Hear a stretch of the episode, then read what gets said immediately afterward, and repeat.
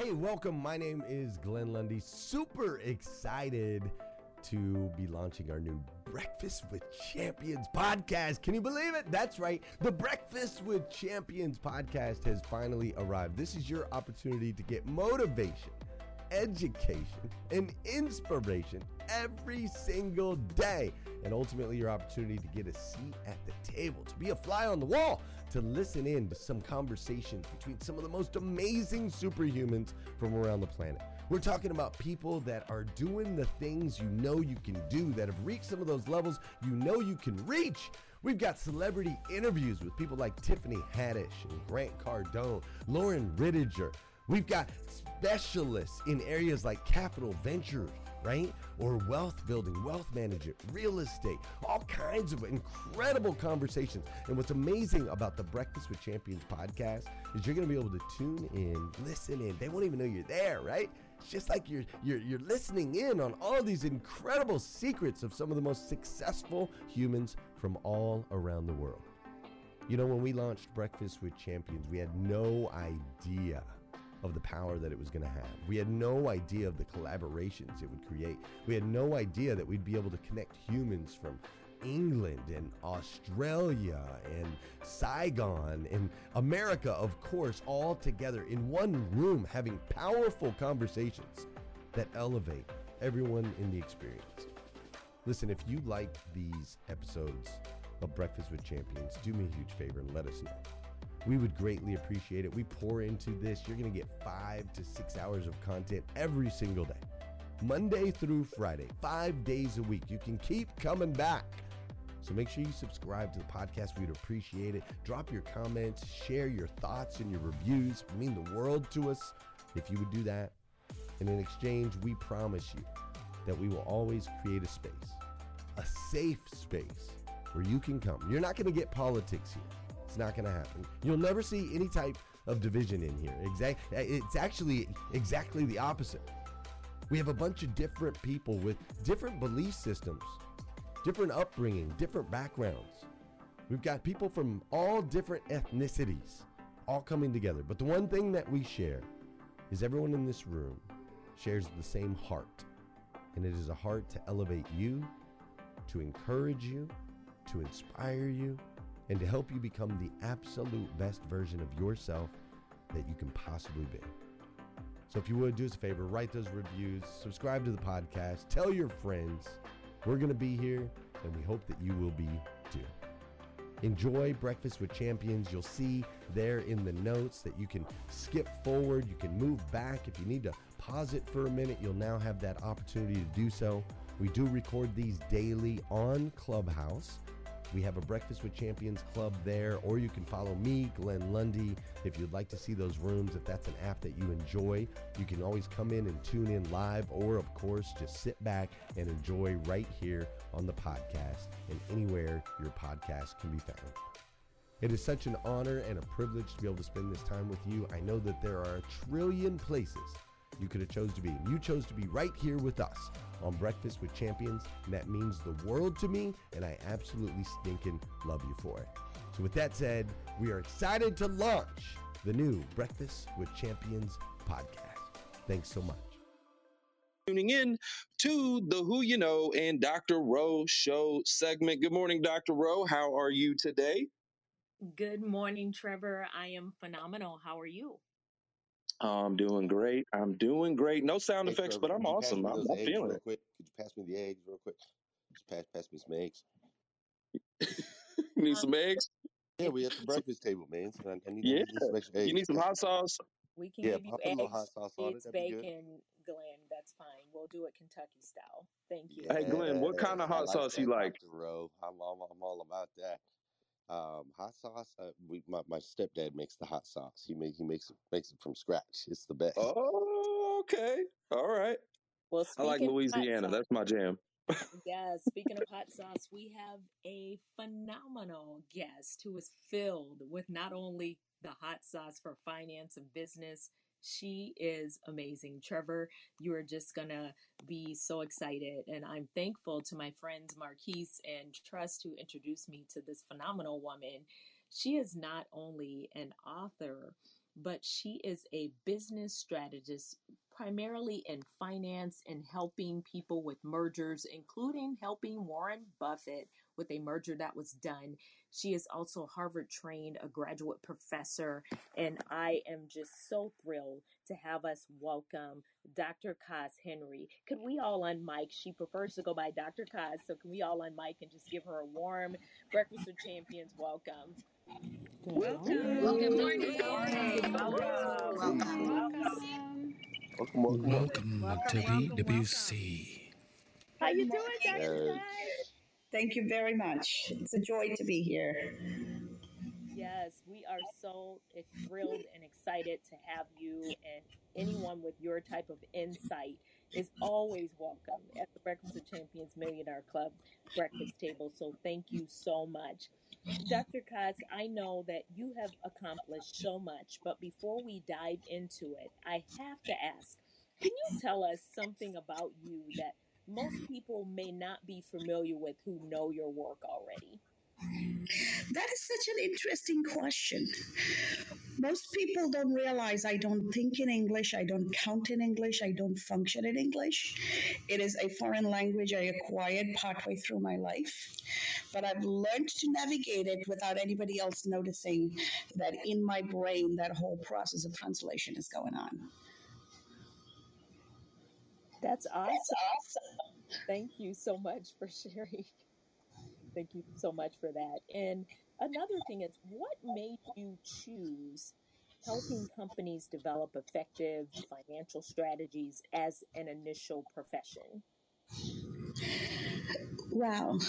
I would venture to say it's not a profession I chose, the profession chose me.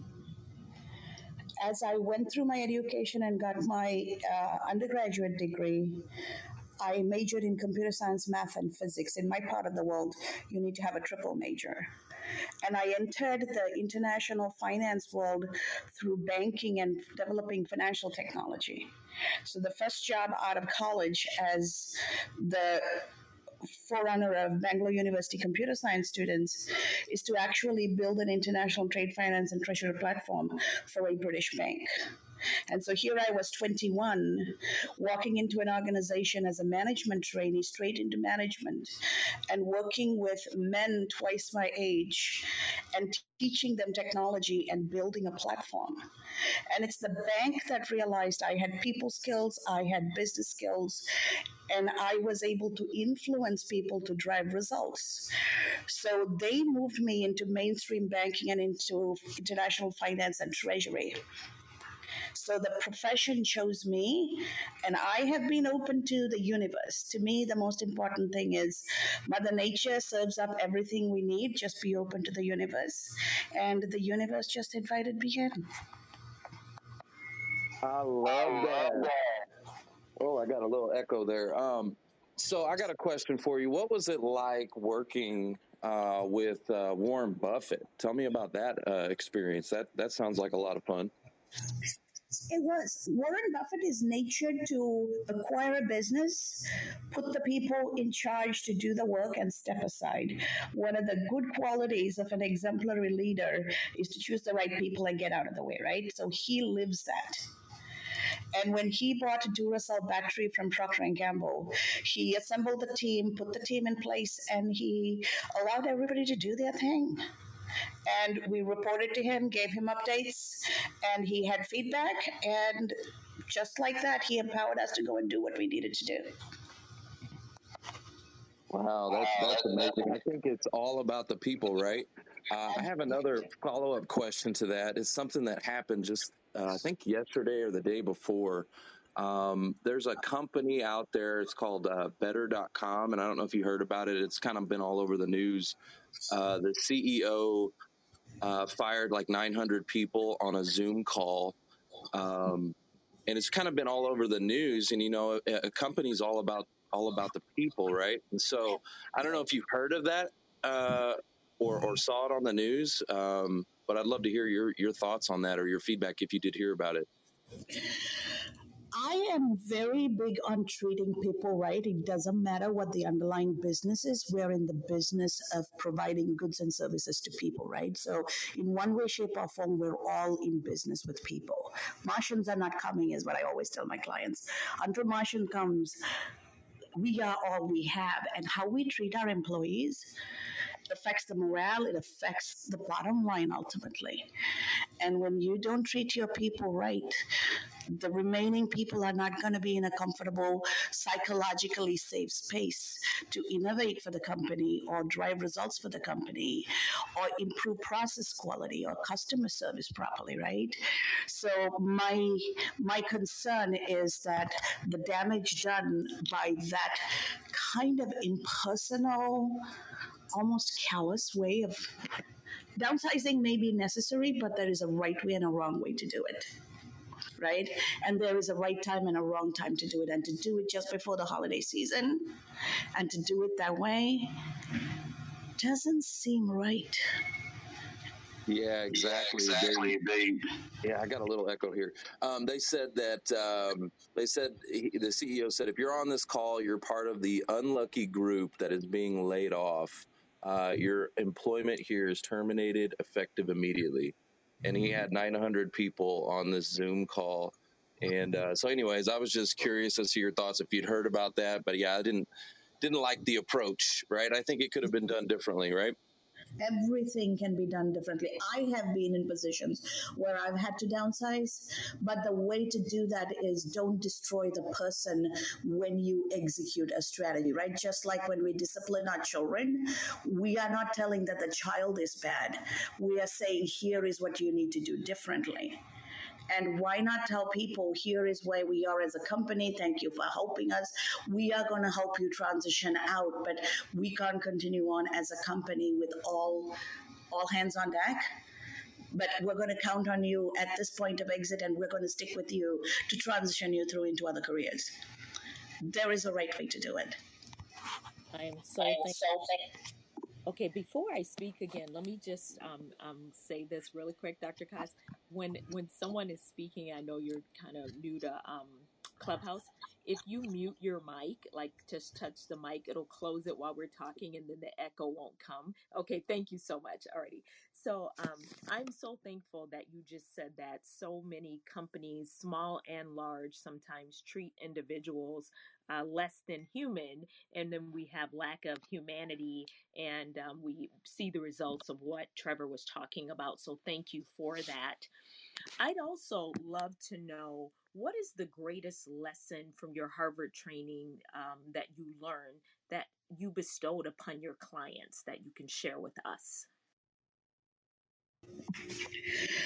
The most important lesson as part of that Leaders of Learning program was to understand that the physical and the psychological environment we create is going to determine how conducive learning is going to be.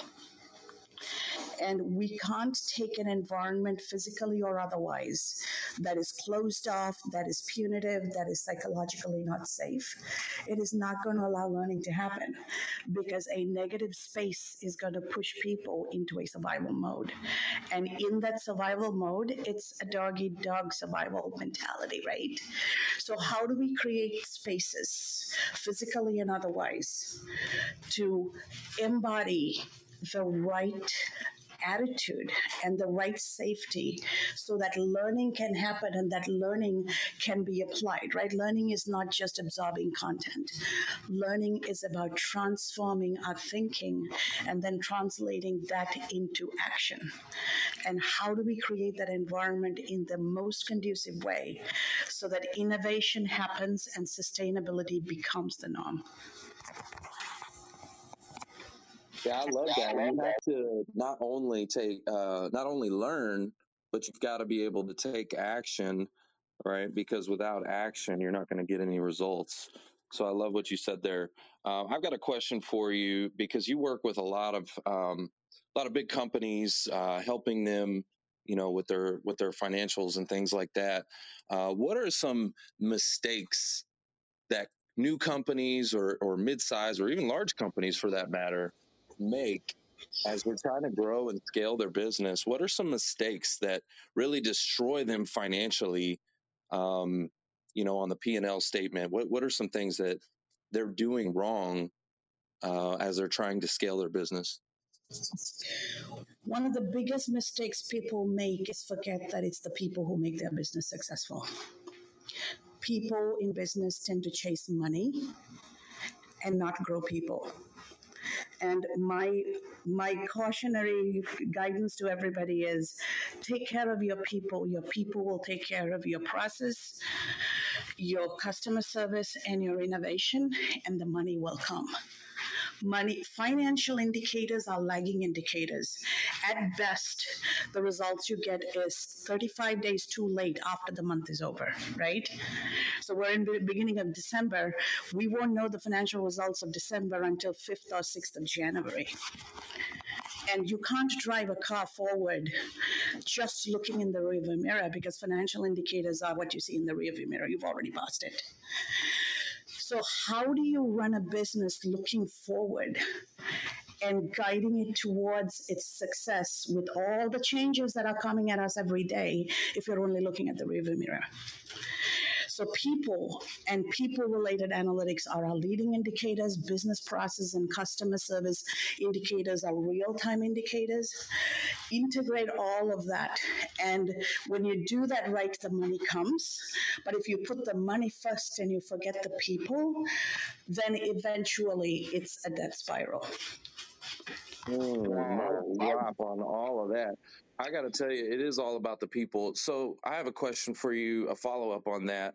Um, have you heard of you know this great resignation? You know, due to due to COVID, there's a lot of people that are not going back into the workforce for multiple different reasons. So if it's, if a company's all about the people, but they're having a hard time bringing in the right people, what should a company do to help attract those right people into their company? I'm so glad you asked that question, Trevor. The recent research shows that employers and employees both want one thing to feel comfortable to engage, and that is empathy. Empathy is not something we can teach people. People either have or don't have. And most of the people who have exited the workforce are moms. Think about the work a mom does she wakes up in the morning, gets the house ready, food cooked, cleaned, kids ready, take them to school. A mom's work is never done and never paid for. The woman of the house, her work is never done and it's never paid for. On top of that, she has a career. And with COVID, people didn't go into work, work came into the home. So all these years we've told people when you come into work, leave your home behind. But when business came into the home, expected people to leave their home behind while we are inside their homes. Right? So you have pets, you have children, and you have things to do. And 24 7, if you're available in the business world for conference calls and other things based on different time zones, why not be open and accepting of those competing priorities? Why can't a woman take a call while cutting vegetables or folding clothes? right? Because if she doesn't do that, then she's going to stay up all night and doing that and never be ready for work the next day. So the lack of understanding of the role of a woman and the burdens placed on women, and with COVID, mothers also had to be homeschool teachers. So, how do we help organizations pivot and understand? Women have a larger burden on their plate the way society has been set up. And how do we how do we respect that? How do we value that? And how do we bring that into the workplace? Because without women the leadership is going to be only masculinity focused right?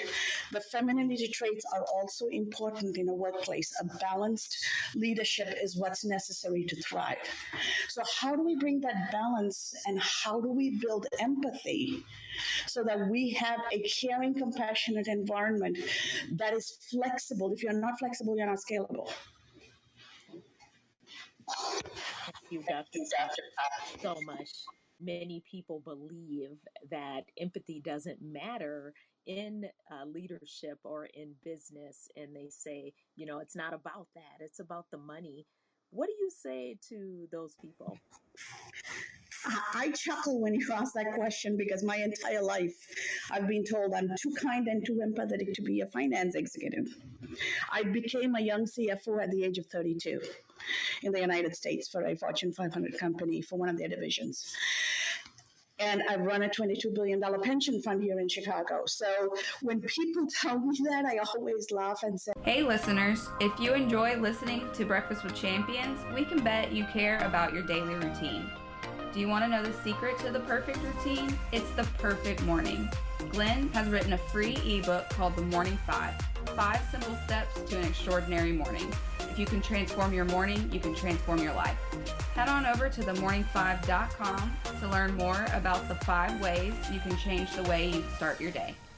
You know what? Let's unpack that for a minute you said I am too kind to be a finance executive. The way I look at it is I am a human being who embraces my humanity. I just happen to be a finance executive.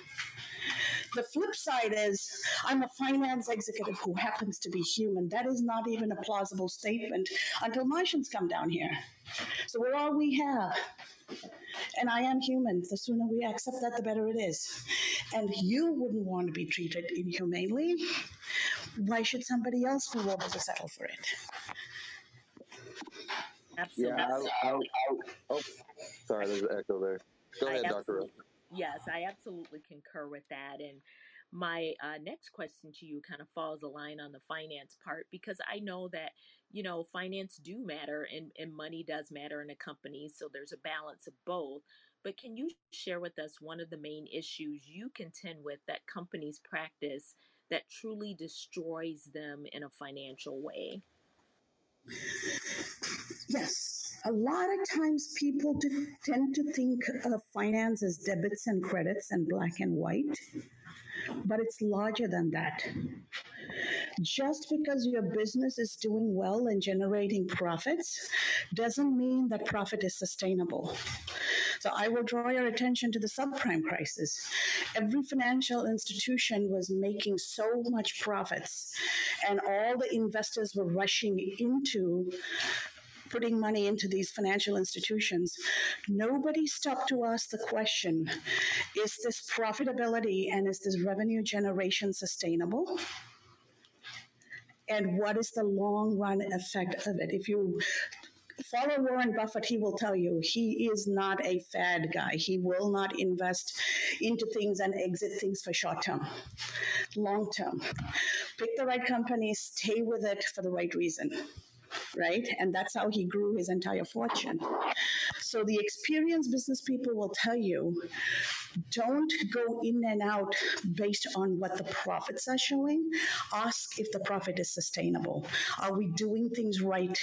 Are we innovating? Are we building a sustainable business? Or are we profiting because of the toxicity we are introducing? And in the short term, until people notice it, we can make a profit, but at the end of it, we are not going to even be around. So we look beyond the numbers, look at how the environment, the market, the uh, entire stakeholder group is being impacted. And a business ultimately sits in the environment um, we, we talk about triple bottom line in business. The business's financial profit is only the inner layer. Surrounding that and enabling that is the social aspect, is the society thriving? Because if the society is not thriving, you don't have a consumer base, customer base to buy your goods and services, and you don't have an employee base to draw from. So any organization that's destroying its society around it is almost like a virus, killing its hosts, and eventually it will not have a host to live in, right? And the outer layer or the third most layer and the most important layer is the natural environment. If the business is creating circumstances where the natural environment is being unstable, the, the viability of humanity becomes questionable. So when we think of long-term value creation, the sole goal of a corporation is long-term value creation. People invest money in a company for long-term results, not profits for today or tomorrow. So the most critical thing a business has to do is balance its primary goal of long-term profitability on behalf of the investor. So they are the principals of the company. And then people running the company are the executives and the employees. They're agents. They are working at the pleasure and for the benefit of the shareholders. And they are the ones who benefit from short term profits.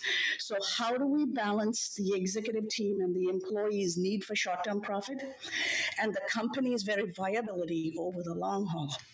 And understanding those two and finding that right balance and upholding governance.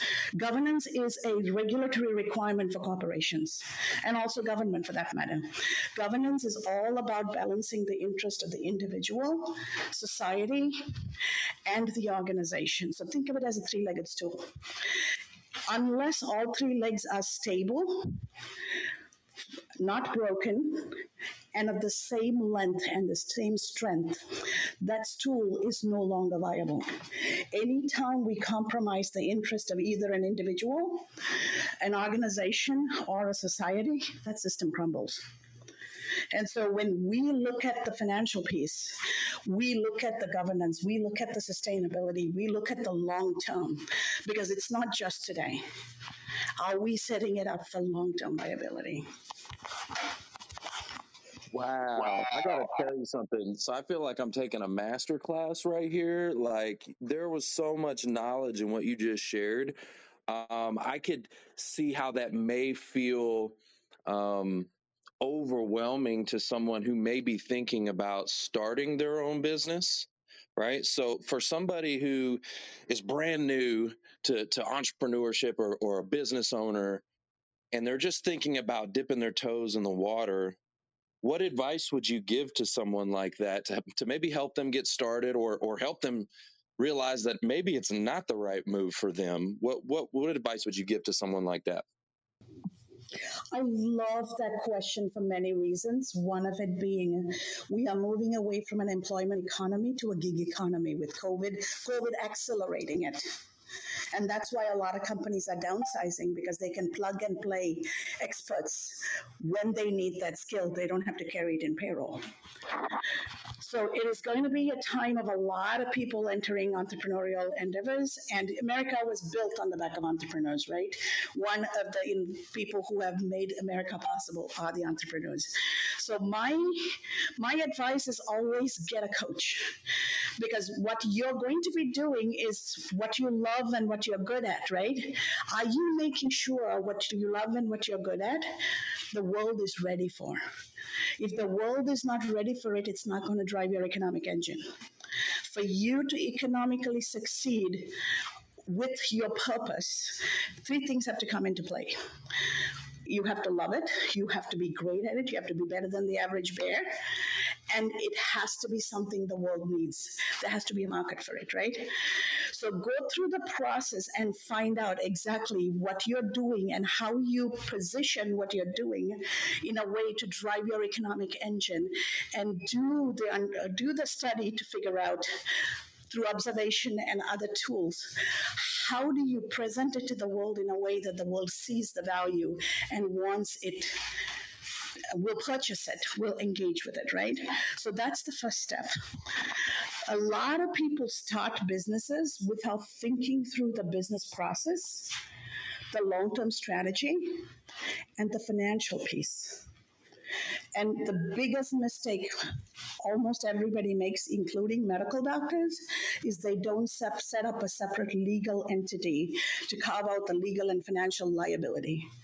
Don't ever start a business under your name and commingle with your household stuff. Because if anything goes wrong in the business, people can come and take over your home, all your personal wealth. Always carve out a separate legal entity and protect what you have built for your life from the business. So once you have a separate legal entity and you have a business that is purpose driven, including what you love, what you're great at, and what the world needs, then know your weaknesses and strengths. None of us can do everything. Even if we can do everything, there is not enough hours in a day. So, who is going to be your core team? How is the team going to come together? And get a coach. Even Michael Jordan has a coach, right? When we are in a situation we can't see the whole picture because we're too deep into it. And a coach is somebody who can watch out for your blind spots and who will continually develop you and keep you agile and continuously pivoting. So those would be the three pieces of advice I would give for somebody starting. It's a fun, exp- fun uh, opportunity, right? So jump in and take it, but take it with mindfulness. Oh my goodness. I hope everyone is taking notes. Uh, again, like this is a masterclass right here. Uh, I do want to comment on something you said about, you know, the gig economy and, and companies doing plug and play. And, and really, I, I remember before COVID, they were saying that the average tenure on a job was around three to four years what do you feel um, or how should someone who who maybe is not that entrepreneur who's not that business owner to give them some some job security because if companies are going towards plug and play and they're just hiring on contracts and things like that like how does someone get security you know the the old days when you used to get you know put in 25 30 years with a company and you got the gold watch and the pension right those days are over so how do we get a little bit of job security what what advice would you give for someone to do that that is a really tricky situation, right? I hear you. I totally hear you. I come from Sri Lanka, from South Asia. My parents worked in jobs where they're retired. Even in my part of the world, that's not possible anymore and the millennials and the Gen Zs are dealing with a different reality, right? That's why they have no respect for authority. They watch their parents give everything for the business and then get downsized. They were never home, they were always working. So the generation we have raised is a reflection of some of the business decisions and how it affected their parents, right? My best piece of advice is have something outside of your day job. Have multiple streams of income, preferably a mixture of passive and active, and build your brand. People forget that their name is their brand. When a person's name is mentioned, it conjures up emotions, it conjures up how we engage with them, right? I mean, just before the show, we, we were talking about the one word each of our names conjures up a word or a group of words in people's minds. Build that brand, build that reputation, and then leverage that reputation to have passive and active streams of alternative income. Never put all your eggs in one basket. That's financial diversification 101, right? So in my case, I teach, I write, and I left the corporate world just before the subprime crisis. And I've stayed out and I've done consulting work and I've gone in as interim CFO to drive change. So I had to figure out how to do that. And coming from Asia into the United States, in the US, you can fire people at will. It's employment at will, right? You don't even have to explain to somebody why they're getting fired. So, in an environment with the public policy of no employee protection, in a country where people vote thinking that regulation is bad, in a country where people think protecting employees is bad for the economy, then we can't cry when it's our job that's downsized, right? So sometimes it's have you heard the quote from uh, Gandhi that talks about what you believe is your destiny? What we as a society believe becomes our thoughts translated into uh, words enacted, becomes our values, and they become our destiny. So if we collectively as a society believe protecting the worker is not capitalism, then this is the situation we've created, right? So we have a personal responsibility to protect ourselves and have multiple streams of income. But I also believe we have a collective responsibility to protect our workforce because fundamentally, the blueprint of capitalism, which Adam Smith gave to us in 1776, talks about how the worker is the true wealth creator. Wealth is created by taking a raw material, adding value, and turning it into a finished good. So when we sell raw material, we make low profit. When we convert it to a finished product, we make higher profits. Workers are the ones creating that wealth. Investors are giving the seed money and they are growing their wealth. But money alone cannot create wealth because money is not to be eaten, lived in, worn, nothing. It is a medium of exchange to create value. And any society that doesn't value their workers are getting into a death spiral and capitalism cannot exist without regulation. So the blueprint for capitalism is labor on one side, people with capital on the other, and regulation acting as a referee. I always ask my clients, you've been to Chicago, Chicago is my hometown. Imagine a Cubs and Sox game without a referee. A crosstown game is going to be brutal even after the game. People getting into each other, right? Physically, physical altercations happen. Imagine the game without a referee. So regulation is like the brake. You will never buy a car without a braking system. And you can't drive a car just hitting the brake continuously. How do you hit it to get the right protection and safety for your people? But then how do you take your foot off the regulation or the brake so that the automobile or the business or the economy can move forward? That right balance is important. And we can't forget that the public policies we allow to happen in a democracy is ultimately our destiny. Amen.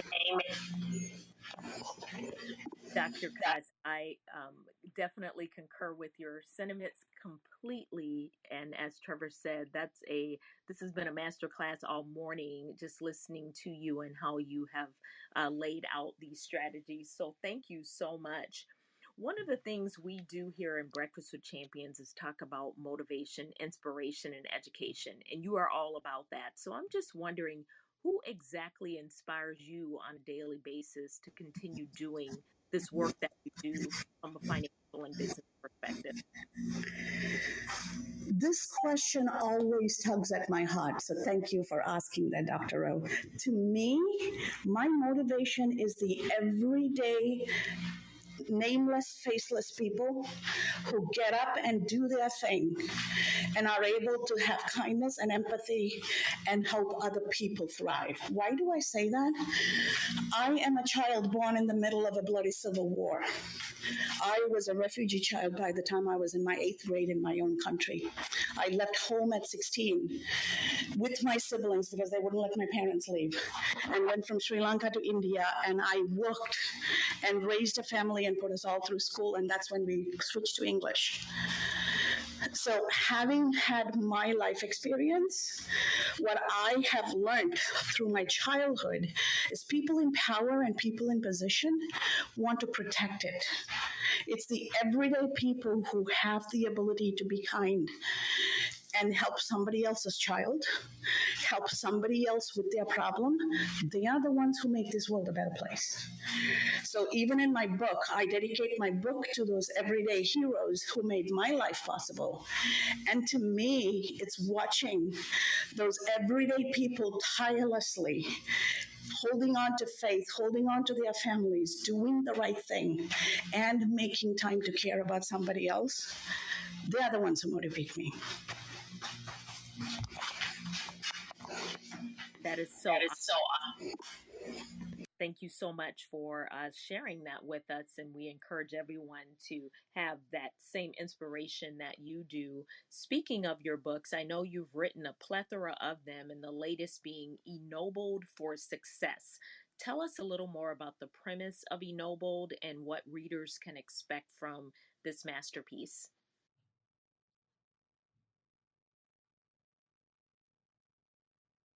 Oh, you have to unmic. Sorry. Sorry.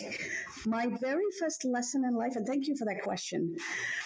My very first lesson in life was realizing that there are only three things that matter completely coming to terms and understanding who I am. Because in the midst of chaos, I need to be able to understand me and draw from within, right? So understanding me and having a relationship with me is important because the most important relationship I'm going to have for the rest of my life is with me. So I need to understand my very being, my soul, my very essence.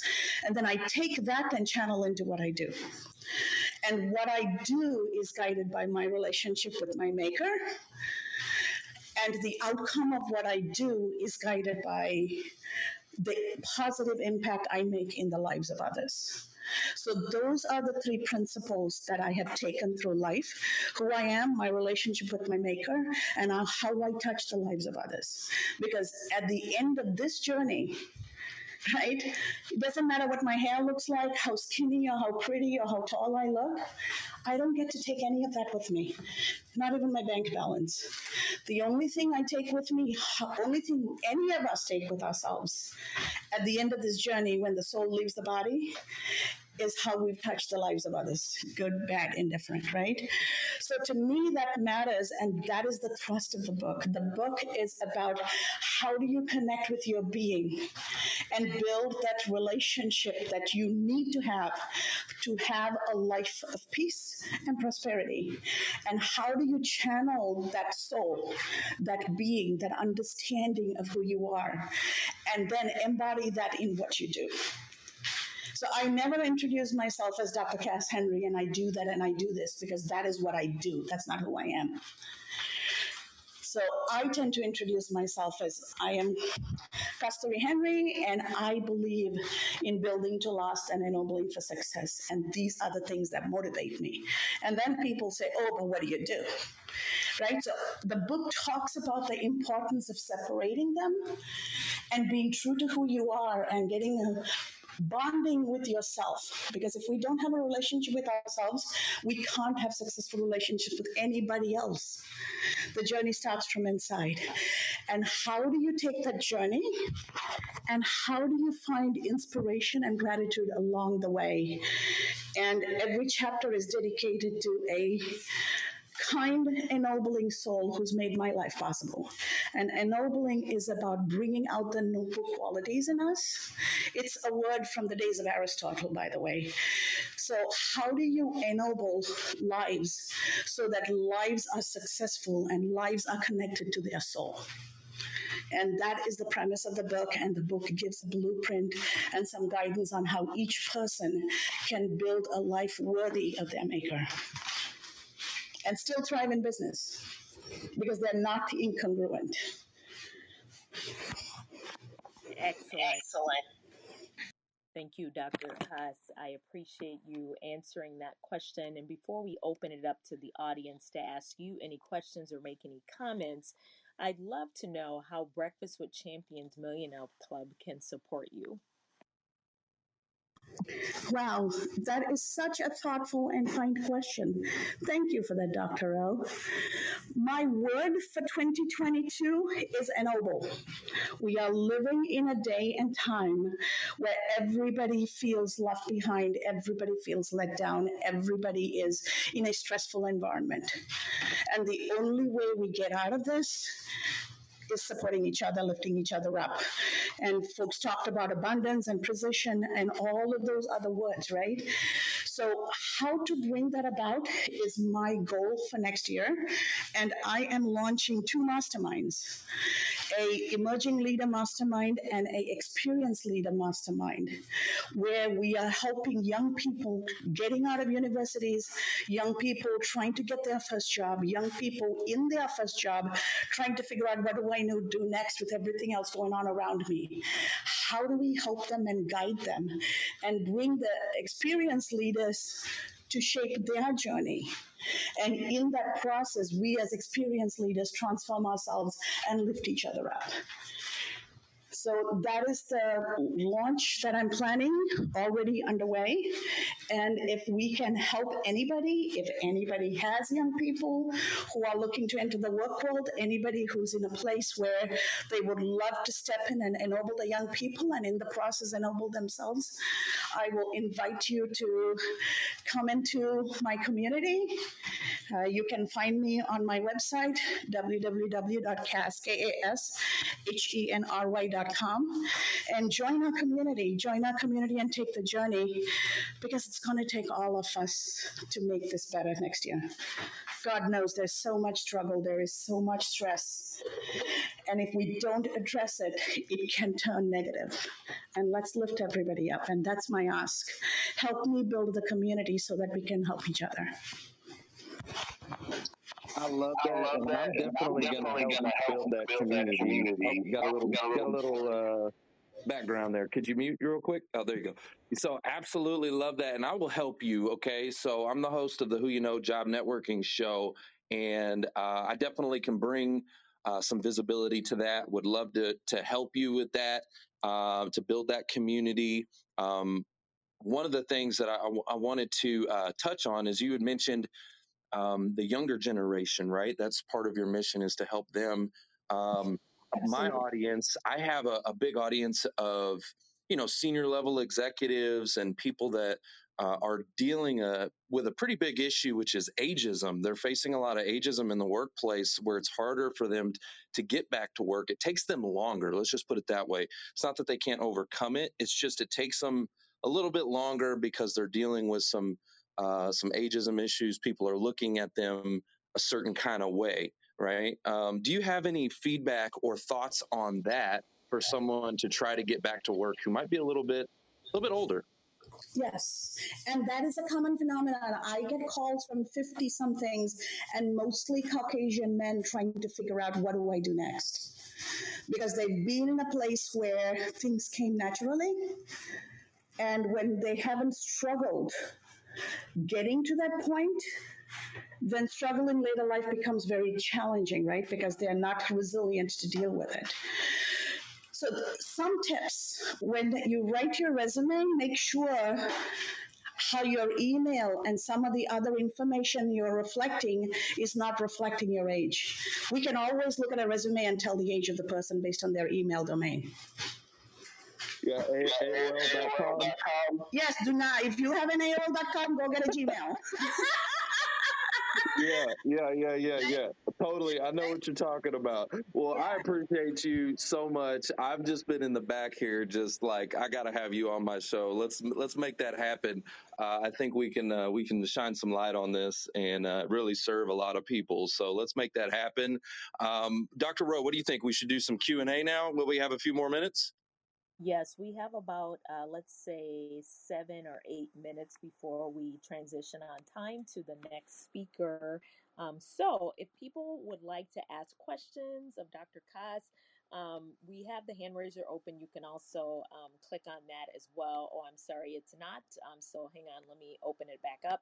If someone wants, I know just... Ramon. Ramon had a question in the back chat. So Ramon, if we want to hand it over to you first, I know you had a question uh, for Dr. Kos. Sure thing. Thanks, thanks so much, Trevor. Dr. Koss, your session was absolutely amazing. I just wanted to sit at your feet and learn from you for the next 24 hours. Amazing. And my question, Dr. Koss, you mentioned multiple revenue streams. Um, can you talk about the aspect of uh, revenue streams where you're not trading time for dollars?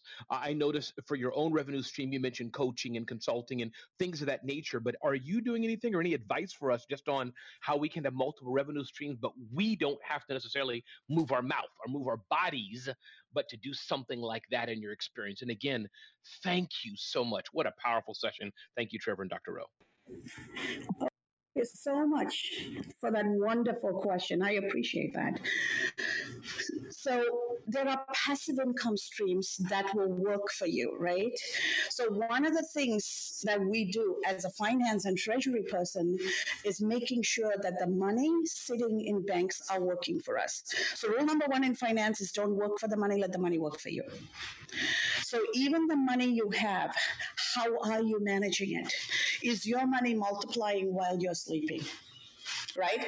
So, first thing is every financial institution has an investment manager and they can't charge you to look at your life expectancy, where you are financially today, what your retirement requirements are, and give you a financial plan. They have to give it to you for free. It's part of what your financial institutions do.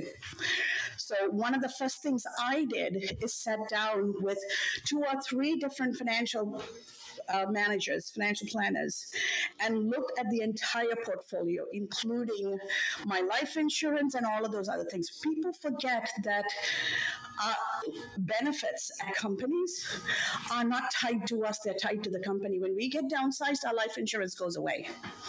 Okay. So have we invested in everything to make our life sustainable? And is our money working for us even before I look into anything else? So I have set up a life insurance policy that also pays for my uh, later life health care and home care. You can live on a million dollars in retirement, provided you never get sick. Your healthcare needs are going to be two to three million in retirement. Okay, that's the US statistic. So how am I making allowances for it? So I invested into a life insurance that has the healthcare right so if I got cancer, if I got hit by a car, I cannot work. It'll pay out for the rest of my life and pay out for home care, including portability into a foreign country. Because if I don't retire in the US and I am in another country, then that, that caregiving would be covered by my life insurance. Okay? So that's important. People also need to remember when you get, have a child, that's the time to buy a life insurance for that child. Because that money will grow and allow allow that child to get an education, that money is withdrawable. At, there are different types of insurances you can get, and the right kind will give you the opportunity to have a nest egg for your child from the day they are born. And it's the cheapest premium when the child is young. The older we get, the premiums are higher. Okay? So that is one. Don't just count on your employer's life insurance, get your own. Because when your employment ends, all those benefits end. So that's one, managing your existing money.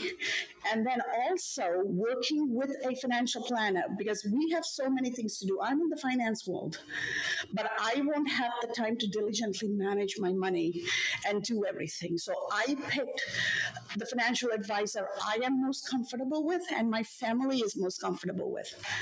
Because if anything happens to me, the rest of my family is not very money savvy compared to me because this is what I do for a living. So I make sure whoever I pick, my attorney, my investment person, and my accountant are all people my family can trust, and they will be there for my family. So I choose those three people very carefully because they lay the groundwork for my financial stability and legal stability for the family. Then I go into what are the passive income streams. Writing books and publishing is a passive income stream because royalties keep coming. I have a podcast. And one of the things I do as an alternate stream of income is teaching. And I look at teaching as more than just paying salaries. I teach US military, public safety professionals, as well as business people. Those relationships are so enormous and so lasting if I teach them right and I build the right relationships with my students that that is a gift that keeps giving over and over and over again. For example, I went into Chicago Teachers Pension Fund as an interim CFO because my students who were sitting on the board wanted me to come and clean house and modernize the pension fund. You don't i don't put a monetary value on my students and my teaching but when those kind of rewards come the opportunities are endless. So relationships are another huge piece. If you have money invest in a property airbnb it So start looking for ways that are modern, that you can use technology and leverage technology and then layer in some of your skills so that your brand and your skills are also staying current and staying polished. So find the right mix. Make your money work for you. Have passive streams and have active streams to build your brand. Does that help? It does. Thank you. Thank you so much for answering, taking the time to answer those questions. We have time for maybe one more, maybe two. And I did bring someone up from the stage, but I don't see them any longer. So if you want to flash your mics, Trevor and I can identify you. You can definitely ask Dr. Koss a question while you're here. Flash your mics, flash your mics, flash your mics. I can't see. I'm going from the bottom, Trevor. I'm sorry. Okay. And then I'm trying to bring up uh, the two uh, queue, but it's not uh, accepting. So I don't know if there's something wrong with the um, with the uh, app right now, but it's fine if it doesn't. I just brought up uh, Remy. Good morning, Remy. I saw you had your hand up. Did you have a question for Dr. Koss? Good morning. No, I did not have a question. I was actually just having my hand raised from earlier on, but um, I'll I'll think of a question. Um, Dr. Koss, thank you so much. I wanted to give a comment first. I've been listening on since, uh, you know, 5 a.m., just got on here and rolled over. And you're brilliant. Your passion and um, your expertise is just amazing.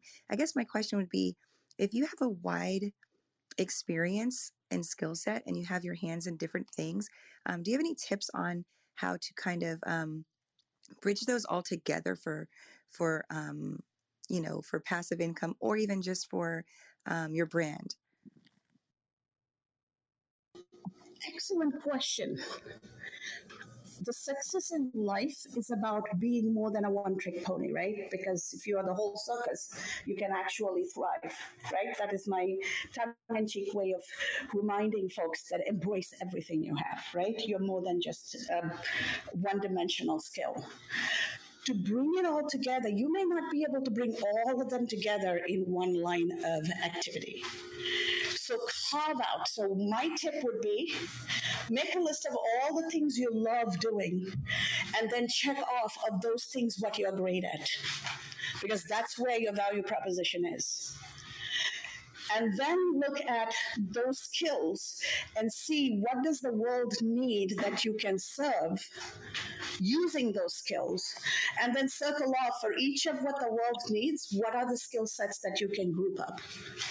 And that's a physical tangible exercise that allows you to take your skill set and your passion and put in different buckets. So you're technically brainstorming with yourself to come up with outlines and then see which of those groups can go together and which of those groups need to be separate